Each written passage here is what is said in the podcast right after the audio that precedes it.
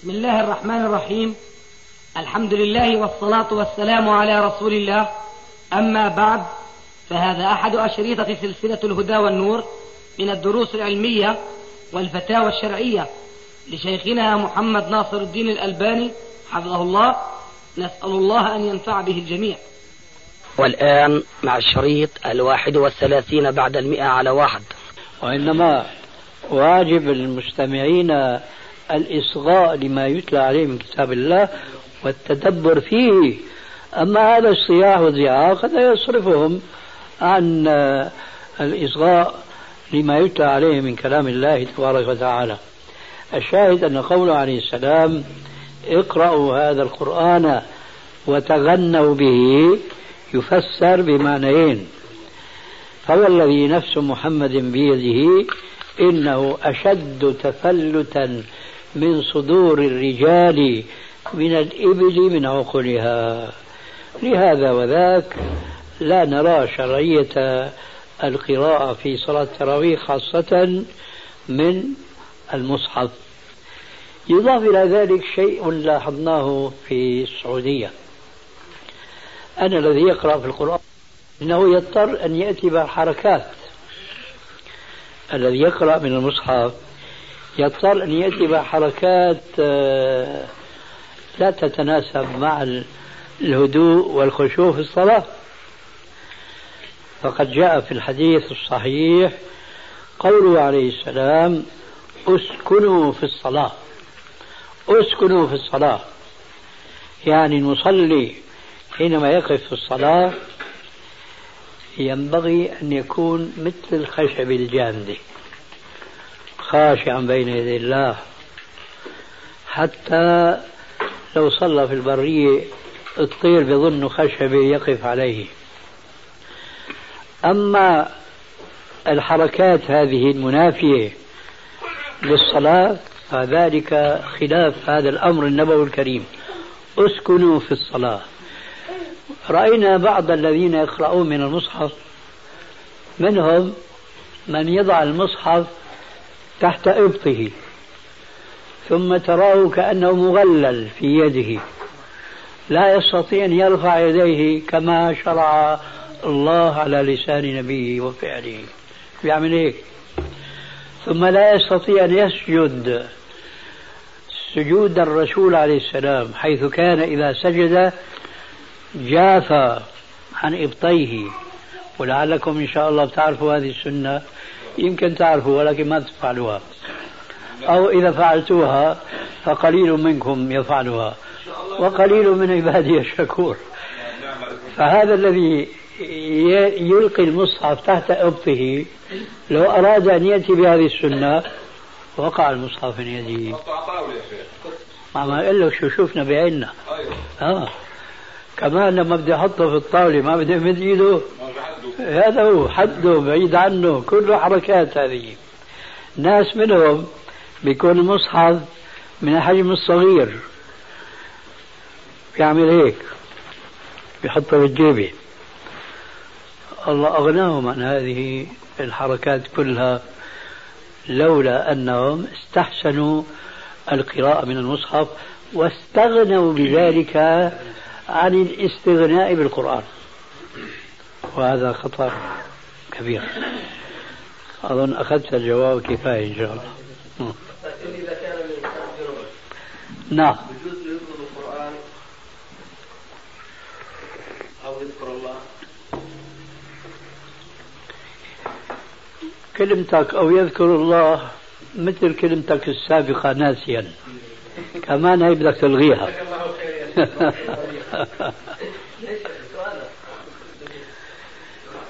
لأنه ذكر الله جائز بالاتفاق شايف؟ فالسؤال غير وارد. لكن أنت سؤالك بيظهر في عندك شيء من السياسة والدبلوماسية كما يقول اليوم. بيشكلها يعني. ما بيقول مثلا رأسا هيك. أو بتيجي من بالك هيك عفو الخاطر يعني. ممكن. إيه. لأنه ذكر الله يعني هذا واحد لو قال سبحان الله والحمد لله مثل ما قلنا ذيك الساعة. وهو جنب. بالاتفاق جائز. فليش تسأل عنه؟ مو هذا سؤالك أنت. سؤالك هو الأول. هل يجوز للجنوب أن يقرأ القرآن؟ لهون أنت وقف. الكمالة هذيك ما تسأل عنها لأنك أظن تعرفها أنه جايزة قبل ما أقول لك بيجوز أو ما بيجوز. من أسلوب العلم توضيح الكلمات. إذا كنت تعني في سؤالك هل يجوز بمعنى العكس يحرم؟ فهذا له جواب. وإذا كنت تعني بقولك هل يجوز يعني ما هو الأفضل؟ أنه يقرأ القرآن على طهارة أو على جنابه. كمان هذا الشطر الثاني من السؤال ما في داعي له لأنه كل الناس بيعرفوا أنه قراءة القرآن على طهارة كاملة هو الأفضل بلا شك ولا ريب. إذا قبل ما أجاوبك بدي أخذ منك جواب. إذا أنت تعني بقولك هل يجوز يعني أنه هل يحرم؟ هكذا. فأنا الآن بجاوبك لا يحرم قراءة القرآن الجنوبي لأن تحريم شيء ما حرمه الله ولا رسوله حرام. تحريم شيء. ما حرمه الله ورسوله حرام علينا. ليه؟ نحن بنحرم بنحلل من عنا. قال تعالى أم لهم شركاء شرعوا لهم. شرعوا لهم من الدين ما لم يأذن به الله؟ لا نحن أتباع رسول الله صلى الله عليه وسلم. إذا كان لا يوجد نص في سنة رسول الله صلى الله عليه وسلم فضلا عن كتاب الله. بتحريم قراءة قرآن على الجنوب فمن ذا الذي يتجرأ أن يحرم ما لم يحرمه الله؟ وهذه من طبيعة النصارى. قال تعالى قاتلوا الذين لا يؤمنون بالله ولا باليوم الآخر ولا يحرمون ما حرم الله ورسوله. هن بيجيبوا من عندهم لذلك كل يوم. البابا بيجلبهم أحكام جديدة. لأنه عندهم في الإنجيل أنه بطرس قال لهم ما تعقده في الأرض الله قال له زعموا ما تعقده في الأرض يا بطرس يكون معقودا في السماء. ولذلك الدين النصارى كل يوم دين شكل. أيوة على كيفهم. لكن نحن بنقول يكره شوف بقى الفرق. نحن بنقول يكره قراءة القرآن على الجنوب كراهة. تحريم ما بنقول لأنه ما في نص. قد تقول بقى أنت وين النص بالكراهة من لك لبيك. نأتيك بالنص على الفور. هناك حديث في سنن أبي داود بالسند الصحيح أن النبي صلى الله عليه وسلم قضى حاجته ثم مر به رجل فقال فقال السلام عليك يا رسول الله. فابتدر الرسول الجدار وتيمم. وقالوا عليك السلام إني كرهت كرهت أن أذكر الله إلا على طهر. شايف؟ أنتم يمكن تتساءلوا وين كاره أن يذكر الله؟ السلام المؤمن المهيمن هذا اسم من أسماء الله في القرآن الكريم. وقد أكد ذلك رسولنا صلوات الله وسلامه في سنته حيث قال السلام اسم من أسماء الله وضعه في الأرض فأفشوه بينكم. فإذا عرفتم هذه الحقيقة وتبين لكم أن النبي صلى الله عليه وسلم كره أن يقول السلام عليكم إلا على طهارة. فماذا نقول بالنسبة للقرآن؟ أليس هذا أولى وأولى؟ آه لا شك ولا ريب في ذلك. لكن الشدة الشدة لا تأتي بخير. أنت بدك تحترم القرآن كلام الله مجال الاحترام مفتوح أبوابه على المصراعين. لكن إياك والتنطع في الدين لأن النبي الكريم قال هلك المتنطعون هلك المتنطعون هلك المتنطعون. فبحسبك أن تقول للناس يا جماعة كلام الله عز وجل ينبغي أن يكرم وأن يعظم كما قال تعالى في القرآن الكريم ومن يعظم شعائر الله فإنها من تقوى القلوب. إذا نحن نقول يكره ولا نقول يحرم أو لا يجوز. طيب زيادة على هذا نقول تقول السيدة عائشة رضي الله عنها كان رسول الله صلى الله عليه وآله وسلم يذكر الله في كل أحيانه. إذا ليه نحن بنقول عكس ما قالت السيدة عائشة عن نبيها ونبي الجميع؟ وأنا بأكد أنه لا يستطيع إنسان أن يلتزم القول بالتحريم مهما كان متعصبا للقول بالتحريم. شو رأيكم؟ هذا كلام جديد راح تسمعوه؟ الله يحفظك. الآن الآن نسمع أنه كثير من المدرسات في مدارس البنات. بيتحرجوا من لما بيجي درس القرآن بيتحرجوا من تعليم البنات القرآن. ليش؟ لأنه بتكون حائض. بلغكم هذا الشيء ولا لا؟ آه. وبالعكس بتكون بنت بالغة وراشدة بتقول المعلمة لوحدة حظها ونصيبها سمعينا يا بنت تفهم هي شو شو قصتها؟ قصتها إنه حائض. شو بقى الحائض؟ محرم عليها أن تقرأ القرآن. يا جماعة الحائض هون كنا نحن نتكلم عن الجنوب. الآن نحكي عن الحائض. الجنوب نقدر نقول له تطهر.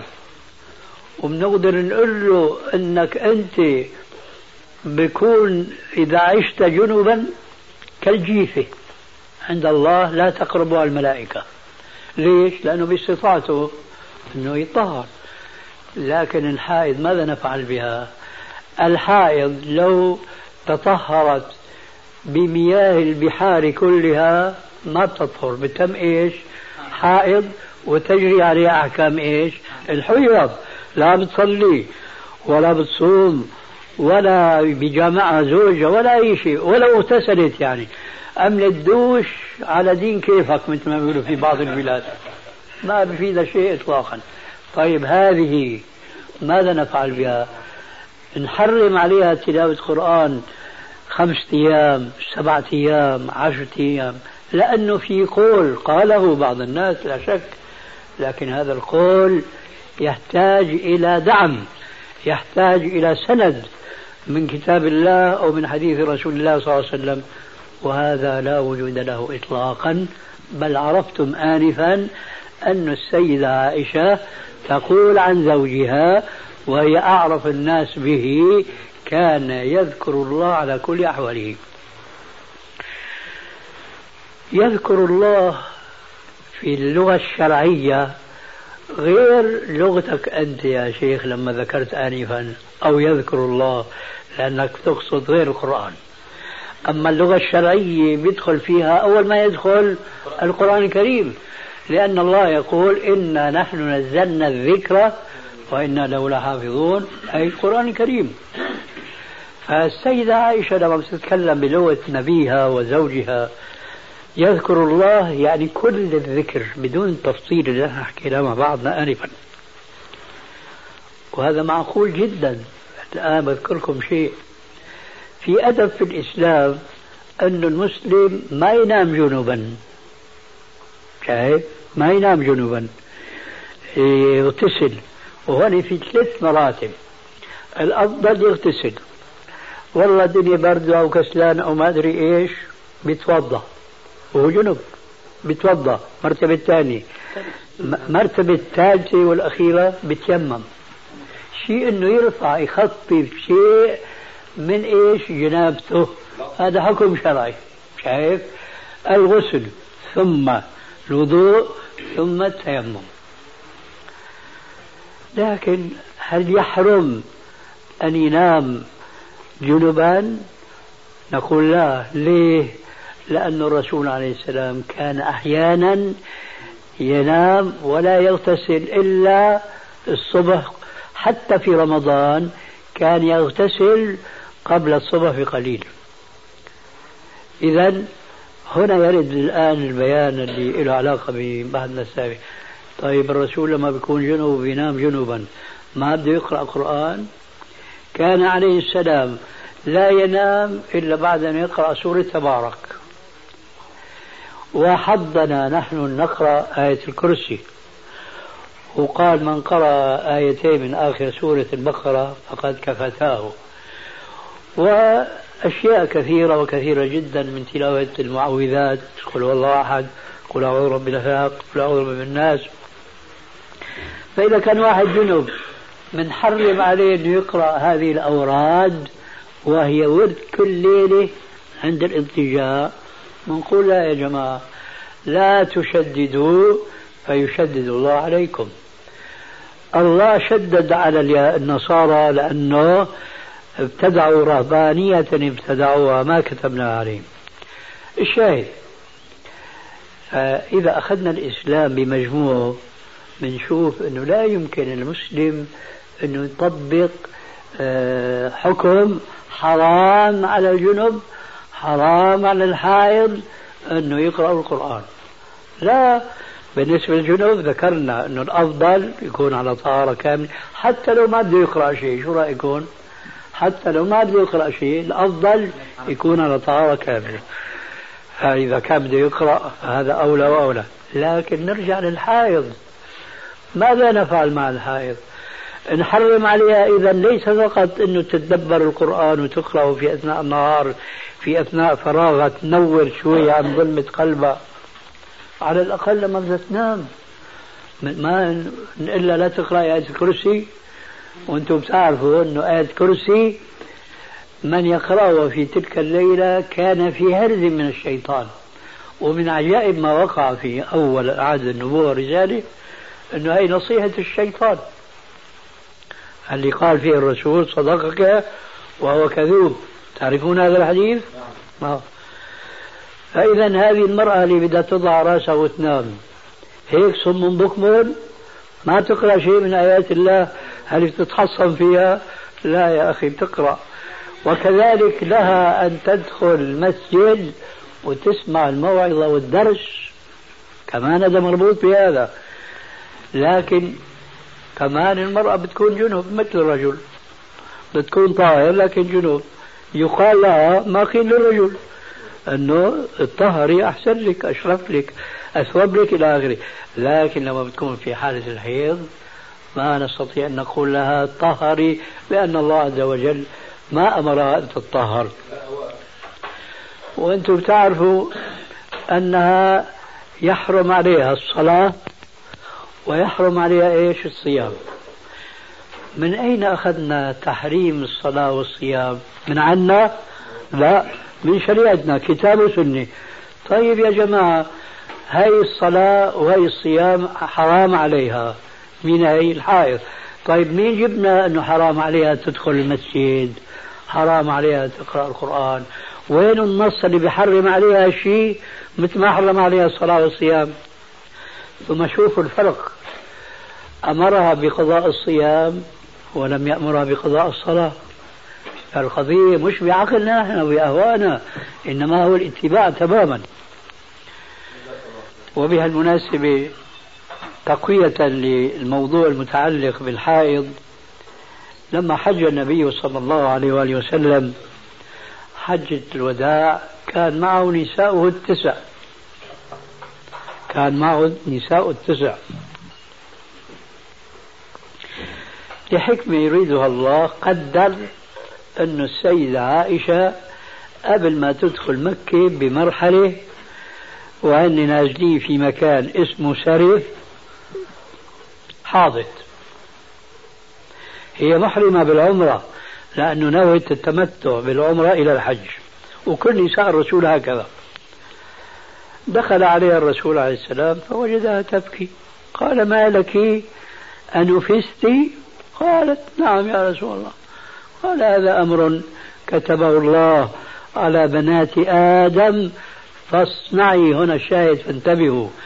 فاصنعي ما يصنع الحاج غير ألا تطوفي ولا تصلي. هذا المسجد كبير. وصل منه هالقطعة المباركة وهي الكعبة. ما ألا لا تدخل المسجد ألا لا تطوفي ولا تصلي. إذا معناها أذن لها بتلاوة القرآن لأنه شو بيساوي الحجي بيقرأ القرآن وبيصلي على الرسول بيذكر إلى آخره. طيب والحج شو بيساوي؟ بيطوف حول الكعبة. أنت لا تطوفي حول الكعبة. إذا أذن لها أن تدخل المسجد. الآن تقع مشاكل بسبب التشديد في الدين. بدخل زوجته غصبا عن دينه. بقصد دينه شو هل اللي فهمانه إنه حرام المرأة الحائض تدخل إيش؟ المسجد. بدخلها شو بيقول لك؟ بيقول لك إذا بدي أتركها برا بخاف تضيع عنها وتضيع عني. وهذا ممكن. لكن هون عليك. هاي الرسول قال لعائشة ادخلي المسجد بس ما تطوفي. بس الطواف حرام عليك. من العجائب التي تذكر. ناس يحرمون على الحائض دخول المسجد ويجيزون لها السعي بين الصفا والمروة. فسئلت أنا هذا السؤال قلت يا عجبا بتحرموا على المرأة الحائض تدخل المسجد وبتجيزوا لها أن تسعى والمسعى جزء من المسجد. صحيح. هذا شو بدنا؟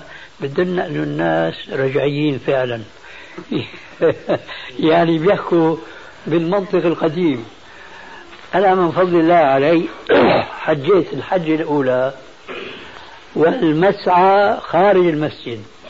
وكنت أسعى وأنا والجماعة اللي عم يسعوا رأسا تمر السيارة تمر العربية الأحصنة على الطريقة القديمة ونوقف نوقف.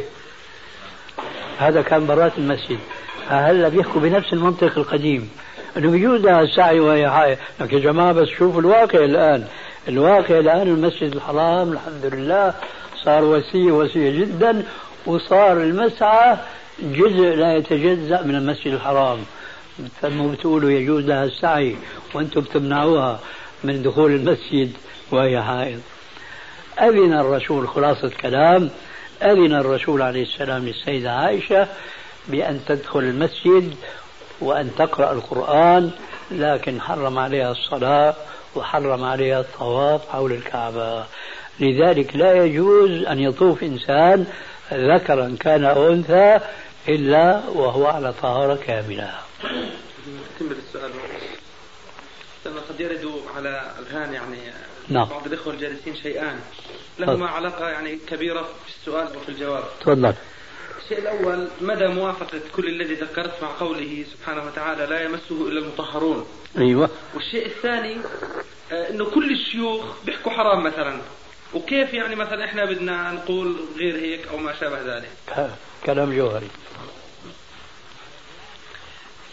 أما بالنسبة للآية لا يمسه إلا المطهرون الحقيقة أن الناس ابتعدوا جدا عن فهم القرآن كما أراده الله عز وجل وكما بينه علماء التفسير. أول شيء بريد ألفت نظركم إلا المطهرون مش نحن المسلمين على غير جنابه على طهارة كاملة نحن مطهرون.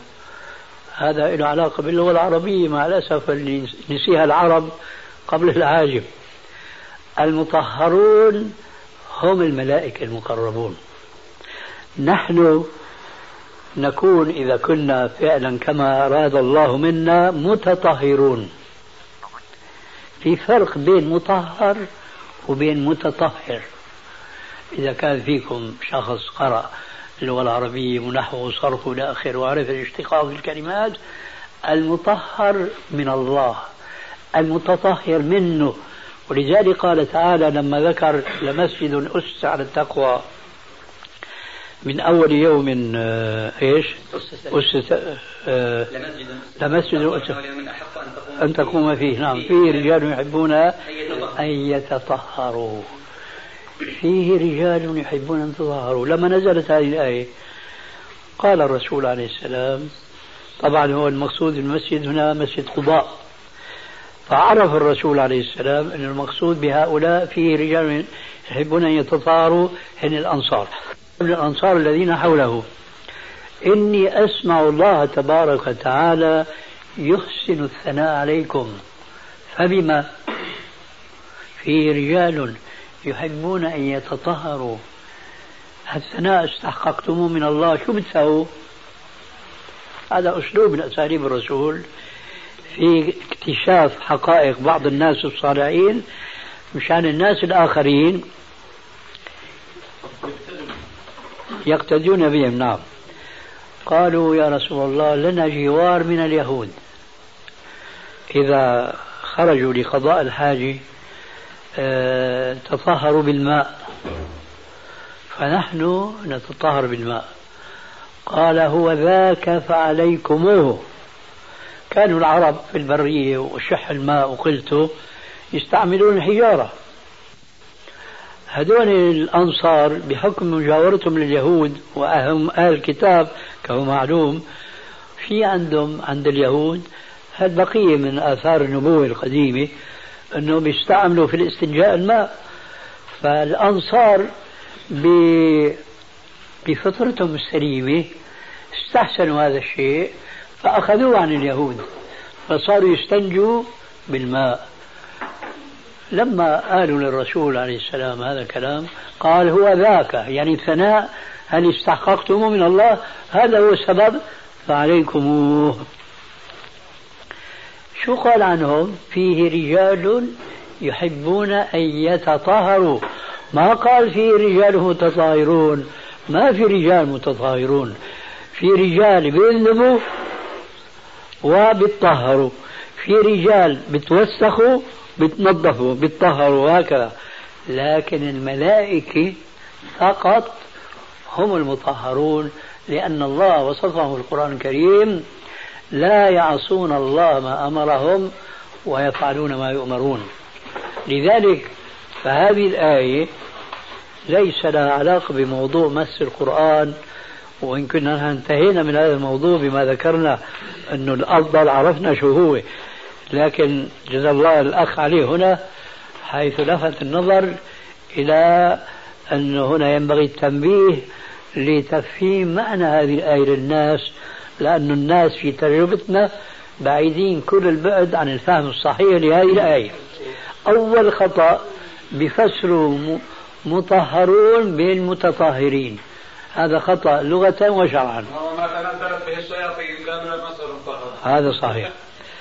الشاهد يقول الإمام مالك في كتابه اللي هو من أصح الكتب وهو الموطأ أحسن ما سمعت في تفسير هذه الآية آه، لا يمس المطهرون أنها كالتي في سورة عبس وتولى.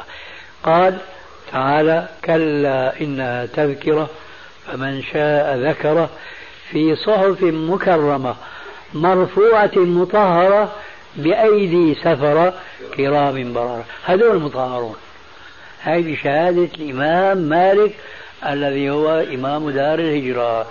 ولا إلى تفاصيل أخرى لكن يكفي الآن للفت النظر أن معنى الآية أن الله يتحدث عن اللوح عن القرآن الموجود بل هو قرآن مجيد في لوح محفوظ. هذا القرآن المجيد في اللوح المحفوظ لا يمسه ولا يتنزل به إلا الملائكة المطهرون. هذا معنى هذه الآية الكريمة. تفضل. بالنسبة للجبنة واللبن والبيض. يعني آه ما هو عشان نعرف صحيح في هذا برطونا وأنتم كلام الغنم بيعتبوه من ورا. بتلقى الشاة بالغ في وسط الحديث في العافية. برضه البالغ هذا كلام الحلال برضه من جنس الحديث هل هذا بقول ما فهم أو أي نعم الجواب من ناحيتين الناحية الأولى أعطيتك الجواب سلفا. نعم ها؟ أيوه. الناحية الثانية أو خلينا نشرح شوي في الناحية الأولى. يجب أن نعلم. الله سامحك الله. هذيك هذيك هذيك أفظع يجب أن نعلم أن روث الحيوانات المأكولة اللحم وأموالها طاهرة. نعم. لكن مش كل طاهر يعني مقبول. هلا لو واحد إنسان هو بنفسه بصق في ماء بيشرب منه؟ ما بيشرب منه تعرف النفس لكن طاهر ولا نجس طاهر. آه طاهر. هي الناحية الأولى. الناحية الثانية. اللي أنا أتحدث عنها.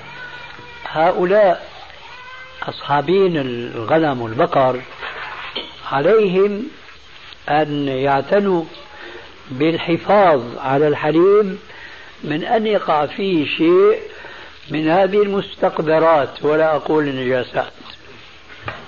واضح الجواب؟ عليهم أن يحتاطوا بحيث أنه ما يقع شيء من ذلك. لكن إن وقع فهو طاهر. نعم. بصفوه إيه لكن بتنفي شيء على كل حال جوا يعني. نعم.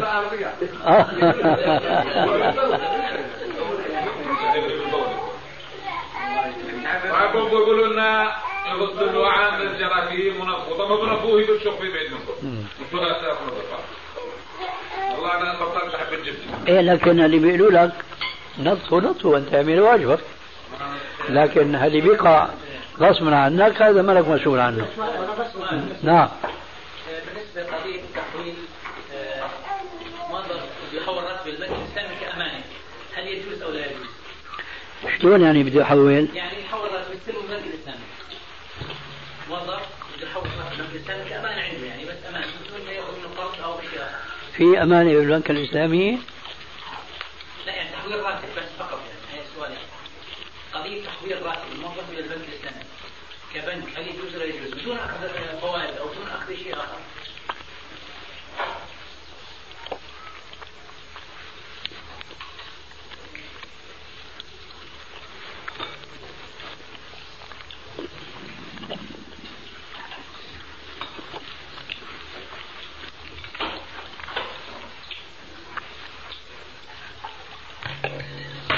هذا الموظف أخي البتاني وين موظف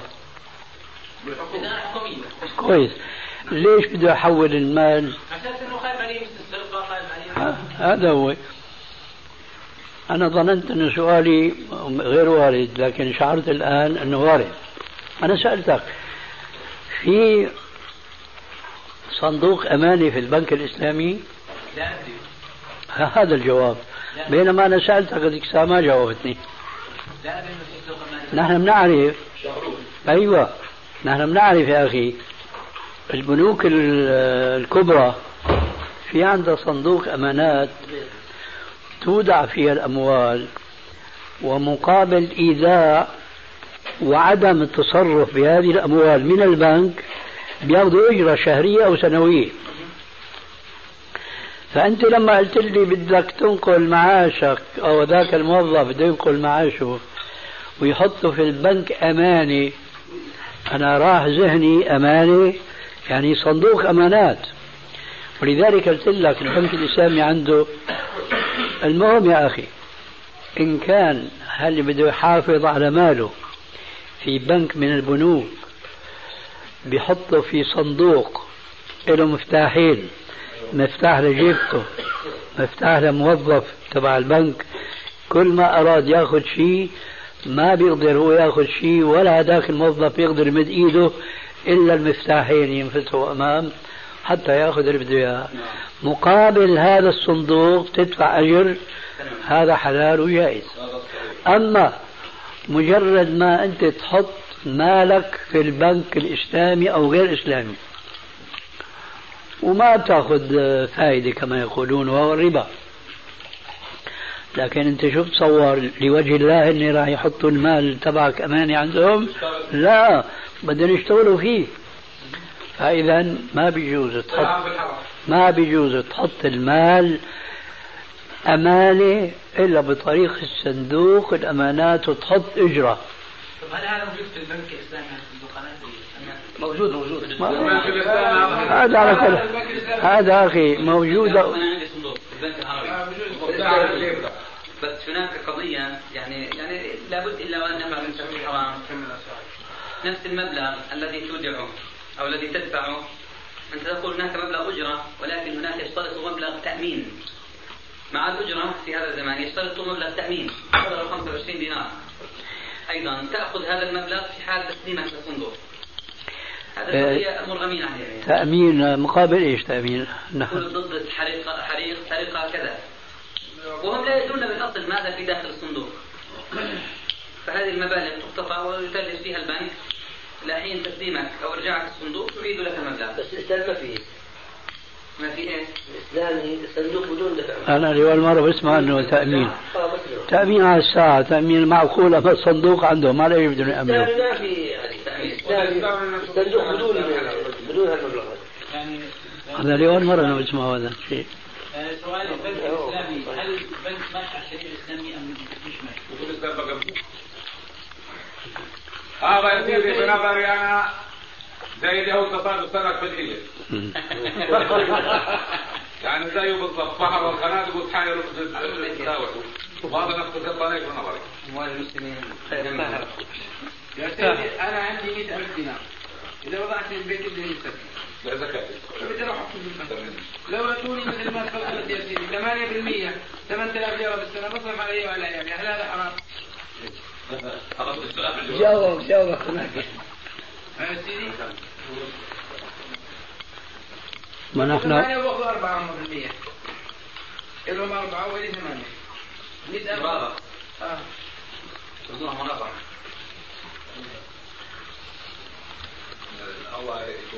نحن قلنا هذيك الساعة فأنت وضح لك الأمر ولا لا؟ لأنه أنا هذا السؤال كأني أجبت عنه هل في سؤالك شيء جديد؟ جديد يا سيدي إنه إذا أنا بأخذ مثلا ال 100000 دينار بحطهم باخذ 8000 دينار بصرف على عيالي وباخذ منهم وبشرب منهم وبكرم منهم وبقيم بعمل منهم هل هذا حرام؟ وين بدي أحط أنا؟ شو ما فهمت شو الحرام؟ الربا يعني المرابحة في البنك الإسلامي حرام؟ لا والله غير اكمل شوي. أنا عندي 100000 دينار. أنا عندي قدر المبلغ 100000 دينار. وضعتهم بالبنك. باخذ أنا كل سنة من الحكومة أرباح. أرباح. 8000 دينار. بصرف وباخذ منهم بشرب كل مبلغ ثابت المحل. مقابل إيش تأخذ ال... الله يهديك. هذا الربا بعينه. بالضبط. 100 ضبط. شو بالضبط؟ لذلك يا سيدي الواحد لو خط طريق الدار وأطلع زكاة. مش الزكاة حلو حراسة عليه سنة لصاحب أو لا طب والله لو معي في البيت عصمة لو ضغطت عليه الزكاة هي بتحفظ اجدوري في اسئلتي أنا يعني من الفرقية صار على الجبل فضيلة الشيخ بالنسبة لنا الآن في عندنا مشكلة مشكلة اللحم المستورد. وصارت نقاشات كثيرة بيننا وبين بعض الإخوة ما حكم أكل اللحوم المستوردة ونخص اللحم البلغاري اللي بيجي على بلادنا هون مع العلم أن هناك من يقول بأنه يقوم أو يعني يقوم يعني بالذبح أناس مسلمون أو يذبح على الطريقة الإسلامية وما هو مدى مطابقة حديث السيدة عائشة الوارد في صحيح البخاري ما نعم هو ما يعني ما هو مدى مطابقة حديث سيدة عائشة الوارد في صحيح البخاري بالتسمية على اللحم قبل أكله إن كنا نشك بعدم التسمية على الذبيحة حول هذه المسألة فما هو رأيكم؟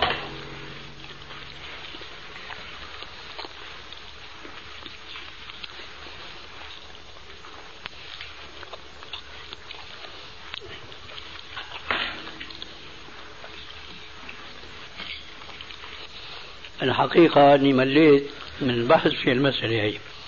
والله خلصنا من اللحم البلغاري.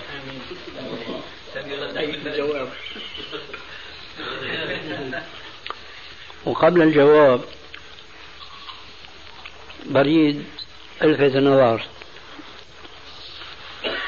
هذا السؤال بالذات ورد علي مرارا وتكرارا مع حديث عائشة.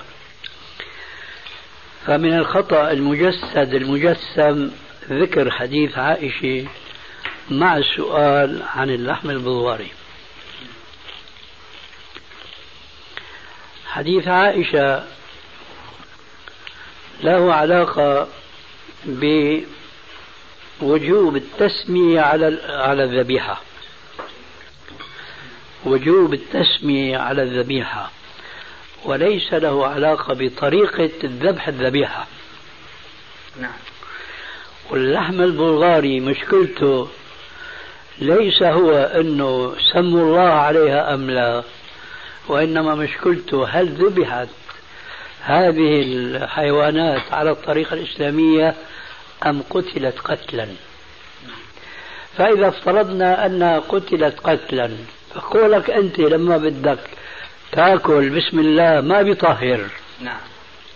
لكن لو ذبحت على الطريقة الإسلامية وما ندري أنه ذكر اسم الله عليها أو لا فأنت هنا تذكر اسم الله عليها عند الأكل عرفت كيف؟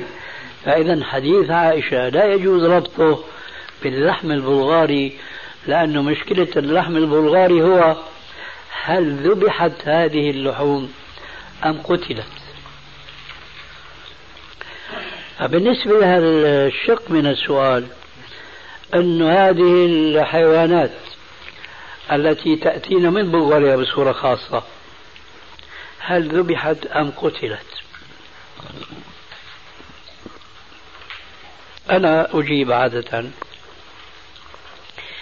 بجواب فيه تفصيل لأنه أنا لا أستطيع أن أقنع كل شخص من الحاضرين فضلا عن الغائبين وهم بالملايين أنه ذبحت على الطريقة الإسلامية أو لم تذبح على الطريقة الإسلامية. هذا لا أستطيع. لكن أنا بقول الناس بالنسبة لهالنقطة بالذات هل ذبحت على الطريقة الإسلامية أم لا؟ لهم حالة من ثلاث حالات لا رابع لها. إما أن يعلم أنها ذبحت على غير الطريقة الإسلامية. فحينئذ حرام عليه أن يأكل. وإما أن يعلم بأنها ذبحت على الطريقة الإسلامية فحين ذاك حلال أن يأكل. وإما أنه لا يدري وهذا شأن أكثر الناس. عامة الناس منين بدهم يتحققوا أنه ذبح على الطريقة الإسلامية أم لا؟ هاي الصورة الثالثة والأخيرة ما بيعرف ذبحت على الطريقة الإسلامية أو لا. لسه ما إجا دورك. هنا نقول حديثين عن الرسول عليه السلام. دع ما يريبك إلى ما لا يريبك. دع ما يريبك إلى ما لا يريبك. والحديث الثاني أذكره لأنه يلتقي مع الحديث الأول وإن كان السند ضعيف. لا يبلغ الرجل درجة المتقين حتى يدع ما لا بأس به مخافة مما به بأس. فالشاهد أنت ما عرفت مذبوح أو غير مذبوح يقول لك الرسول دع ما يريبك إلى ما يريبك. أنا ما عندي تحقيق أنه ذبحت على الطريقة الإسلامية ولا على الطريقة الكافرة. لكن قناعتي الشخصية أنه هذول مستحيل أنه يذبحوا على الطريقة الإسلامية. لأن الطريقة الإسلامية تأخذ وقت. والكفار الوقت عندهم يشترى بالذهب. ولذلك طلعوا بهذه الطريقة من الإيش؟ القتل. قدر لي هون حجبت الناس. قدر لي أني سافرت إلى بريطانيا منذ عشر سنين تقريبا. واتصلنا مع بعض الجاليات الإسلامية هناك وبخاصة من الباكستانيين. وكنا تعرفنا بواحد منهم في عمرة من عمراتي في جدة. وفهمت منه أنه هو عنده مجزرة في نفس بريطانيا في بلدة نسيت اسمها تبعد عن لندن نحو 150 200 كيلومتر عنده مجزرة على الطريقة الإسلامية فقدر لي إني رحت لبريطانيا واتصلت مع هذا الإنسان وشفت المجزرة تبعه فعلا على الطريقة الإسلامية. و... وعنده مزرعة بربي فيها دجاج. نسيت والله كل يوم كل يوم بالملايين بيذبح من الدجاج ذبح وبيقول الإنجليز بعضهم طبعا بيجوا بيشتروا من عنده سواء اللحم الضاني أو الدجاج لأنهم عرفوا إنه هذه الطريقة هن ما بيهمهم حرام وحلال لكن عرفوا إنه هذه الطريقة هي أصح. الشاهد هذا الرجل شو مساوي؟ باني بناية ضخمة وجعلها مفارس غرف يعني. بهيئ من المساء العدد اللي بده يذبحوا 200 300 رأس على حسب ما هو بيقدر. بسوق هالغنم من زريبة إلى غرفة قريبة من المجزرة. بدخل رأس شخص موكل بدخل رأس بيستلم الرأس شخص بيرجعه تضجيع بصدفه شخص ثاني بمر عليه السكين بسم الله الله أكبر. الشخص الأول بيرفعه وبيعلقه بشناقل وبيدفعها هيك دفعة تمشي على سكة. هالسكة بتمشي هيك وبتلف هيك لغرفة ثانية ومشينا نحن مع بها لما وصل الغرفة الثانية رجل واقف بالانتظار. رأسا بيبدأ بيسلخ. بس وظيفته فصل الجلد عن البدن. بيدفع دفعة ثالثة بدنا نقول. بيستلمها شخص ثالث بشق بطنه وبيطالع المصارين والمعلاء وإلى آخره بيرميها في برميل خاص. بيدفع الدفعة الأخيرة في معه ماء بينضح الماء بقوة بيغسلها. تطلع مثل معلمة بيدفعها بتروح للميزان. وهكذا دواليك هاي الطريقة الإسلامية اللي موجودة في لندن. أما ما سوى ذلك كلها عبارة عن قتل خاصة الحيوانات الضخمة كالبقر مثلا. آه. فأنا ما بستطيع أتصور أن البلغاريين بيجوا بيذبحوا على الطريقة الإسلامية. وكانوا يقولوا أن الأوقاف أرسلت لجنة لتشرف والمراقبة وبعدين طلع اعتراف من وزير الأوقاف بأنه تبين أن هذه اللحوم تردنا وهي مذبوحة على غير الطريقة الإسلامية. هذا اعتراف من وزير الأوقاف. وهذا الشيء الطبيعي لأن الكفار مثل ما قلنا آنفا مش ممكن يضيعوا أوقاتهم عشان تنفيذ حكم لا يؤمنون به وإنما نحن الذين نؤمن به. فلذلك أنا بقول من كان مقتنعا مثلي أن هذول البلغاريين أو غيرهم من الكفار لا يمكن يذبحوا على الطريقة الإسلامية فحرام عليه أن يأكل. ولذلك والحمد لله ما ذقناه. ومن كان شاهد بعينه أو حدث ثقة وهذا مستحيل لأنه مين هذا اللي بيشرف عليهم دائما أبدا؟ هذا مش موجود. أنا أعرف أنه الكفار دول بيعملوا تمثيليات أمام بعض اللجان. مشان ينفذوا بضاعتهم لما كنت في سوريا ذهب بعض الكبار الرجالات الإسلاميين منهم بعض العلماء ذهبوا إلى روسيا بلاد الكفر والضلال الشيوعية ورجعوا يثنون عليها خيرا. أنه هذه الأخبار المسموعة أنه في ضغط وفي غلق المساجد وعدم السماح للمسلمين بشعائر دينهم إلى آخره. هذا مو صحيح. هيك بدأوا يتحدثوا. وتاري القضية تمثيلية. وهذا معروف عن الشيوعيين. ما بيدخلوا رجل غريب إلا وحوله مئات العيون الجواسيس فكانوا يزوروهم مساجد جايبين رؤوس شيوعيين آمرين قبل شي جمعة جمعتين أنه يوقفوا عن لحاهم ومكورين عليهم على رؤوسهم العمائم هذه المعروفة في هذيك البلاد. ها شوفوا هي هذول عم يتعبدوا وخطبة آه، جمعة ما خطبة جمعة. فهن نقلوا ما رأوا فعلا. لكن ما انتبهوا إنه هذه تمثيليات. هذه مشكلة. وأنا بتصور إنه هذول لما الأوقاف أخذوا يعني أخذوا أخبار من لجان أرسلوها شافوا بعينهم فعلا. لكن المهم أن يستمروا على ذلك في غيبتهم. وأنا لا أعتقد أنهم يفعلون ذلك اطلاقا.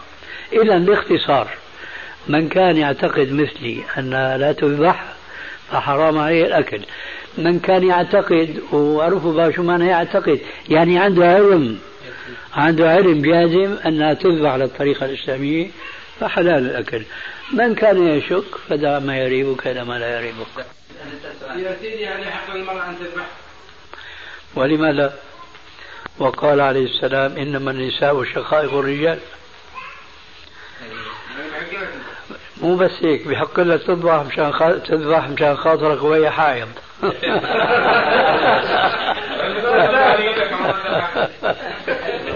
بعض بعض قطع لحم مغلفة مجمدة انه مذبوح على كان دجاج أو لحم مكتوب على على انه مذبوح هل جاءك نبأ السمك المذبوح على الطريقة الإسلامية؟ مو سمك يعني كله تمثيليات نعم. كل حكي عبارة عن تسجيل ترويج بضاعة. طب هو ذبحنا يا سيدي مضبوط إحنا مش ذبحنا بعد الدجاج وبهالشفرة إيش بصيبه وايش ما بصيبه يعني الطريقة الآلية آه وبعدين الجديان وكله على هالشكل طب مين سمى علينا؟ ما نعرف الله الله يلطف يا شيخ هون بيجي موضوع إنه سمي أنت وانتهت المشكلة. آه. لك لكن ليش إحنا ما نحتاج الشعب نقول الحكومة تجيب لنا غنم طيبات ويذبحوا لنا يعني بدل ما يشوشوا افكار شيخنا اللحم التركي يا شيخنا. هاي بيقولوا اللحم التركي من بلاد تركيا إسلامية. وشعب متدين. إي نعم. بالنسبة لقيام الليل هل هو محدد بثمان ركعات؟ ثلاثة وتسع أم يحق للإنسان أن يتهجد بقدر ما يستطيع؟ هل تتصور هذاك عرفنا أبو علي أنت أبو عيش أبو محمد أبو محمد يا أبو محمد هل تتصور إنسان أعبد من سيدنا محمد؟ لا طيب هل علمت أن الرسول عليه السلام كان يصلي أكثر من 11 ركعة؟ لا أخذت الجواب ولا لا؟ خلاص. خلاص. بجوز نصلي على الميت. طول بالك شوي. خلينا نتوسع شوي. هو أخذ الجواب بطريق إيش؟ منطقي. لكن بجوز أنه ما اقتنع في قرارة قلبه. كثير من الناس بينظروا للكم دون الكيف. وهذا خطأ. اليوم هلا عدد المسلمين كم؟ شيء شيء 100 مليون مسلم. مليون. 700 مليون. أكثر أكثر. إيه. قد إيش؟ مليار. مليار. إيه عدد شيء بخوف لكن ما له وزن. ليش؟ لأنه عم ننظر للكم ما عم ننظر للكيف. وهذا ما أشار الرسول عليه السلام إليه بالحديث الصحيح. قال عليه السلام ستداعى عليكم الأمم كما تداعى الأكلة إلى قصعتها. قالوا أو من قلة نحن يومئذ يا رسول الله؟ قال لا بل أنتم يومئذ كثير ولكنكم غثاء كغثاء السيل. شو قيمة هذا العدد غثاء كغثاء السيل ولا ينزعن الله الرهبة من صدور عدوكم ولا يقذفن في قلوبكم الوهن. قالوا وما الوهن يا رسول الله؟ قال حب الدنيا وكراهية الموت. الشاهد أن المسلم حقا لا ينظر إلى الكم فقط وإنما ينظر إلى الكيف أيضا. لذلك كان يقول بعض الصحابة وأظن عبد الله بن عمر ليت لي من صلاتي ركعتان متقبلتان. بس ركعتين. تفصيل هذا الكلام. 11 ركعة آه مش 11 23 ركعة بنصليهم ب 23 دقيقة. ما شاء الله. خير نصلي ب 23 دقيقة 23 ساعة 23 ركعة. ولا نصلي 11 ركعة بهال 23 دقيقة. أيما خير؟ نصلي 11 23 ما في شك هذا إطلاقا. ليه؟ لأنه اللي عم يصلي 23 مقابل 23 ما بتلحق تقرأ الفاتحة. بسم الله الرحمن الرحيم الحمد لله رب العالمين بعدين مدهمتان الله أكبر شو قرأ هذا شو استفاد الناس ولا شيء أبدا بينما السبع ركعات على النص 11 ركعة تقدر تقرأ الفاتحة بشيء من الآنات وتقرأ كم آية باطمئنان وتدبر بعد الفاتحة هذا إذا قلنا بدنا نصلي التراويح 11 ركعة ب 23 دقيقة. لكن كمان هيك بيكون خففنا الركعات هذه ولو صلينا 11 لازم كمان نزيد في الكيف. يعني نعطي لصلاة التراويح من الوقت أكثر نص ساعة ساعة ساعتين إلى آخره. بيقولوا الناس هل بتسمعوهم بيتحدثوا عن هذه القضية؟ أنه عمر الخطاب هو اللي صلى أو أمر ب 13 ركعة. وهذا أولا غير صحيح. نسبة الخبر إلى عمر غير صحيح. والصحيح كما في موطأ الإمام مالك أن عمر الخطاب لما أحيا سنة صلاة الجماعة في التراويح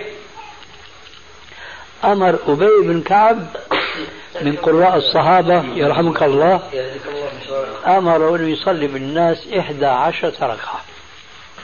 في رواية أنه كانوا يصلون في عهد في عهد عمر 23 ركعة. هالرواية ضعيفة أخذ بها بعض الناس وقالوا هي سنة عمر؟ هون بقى بيظهر لك الفرق.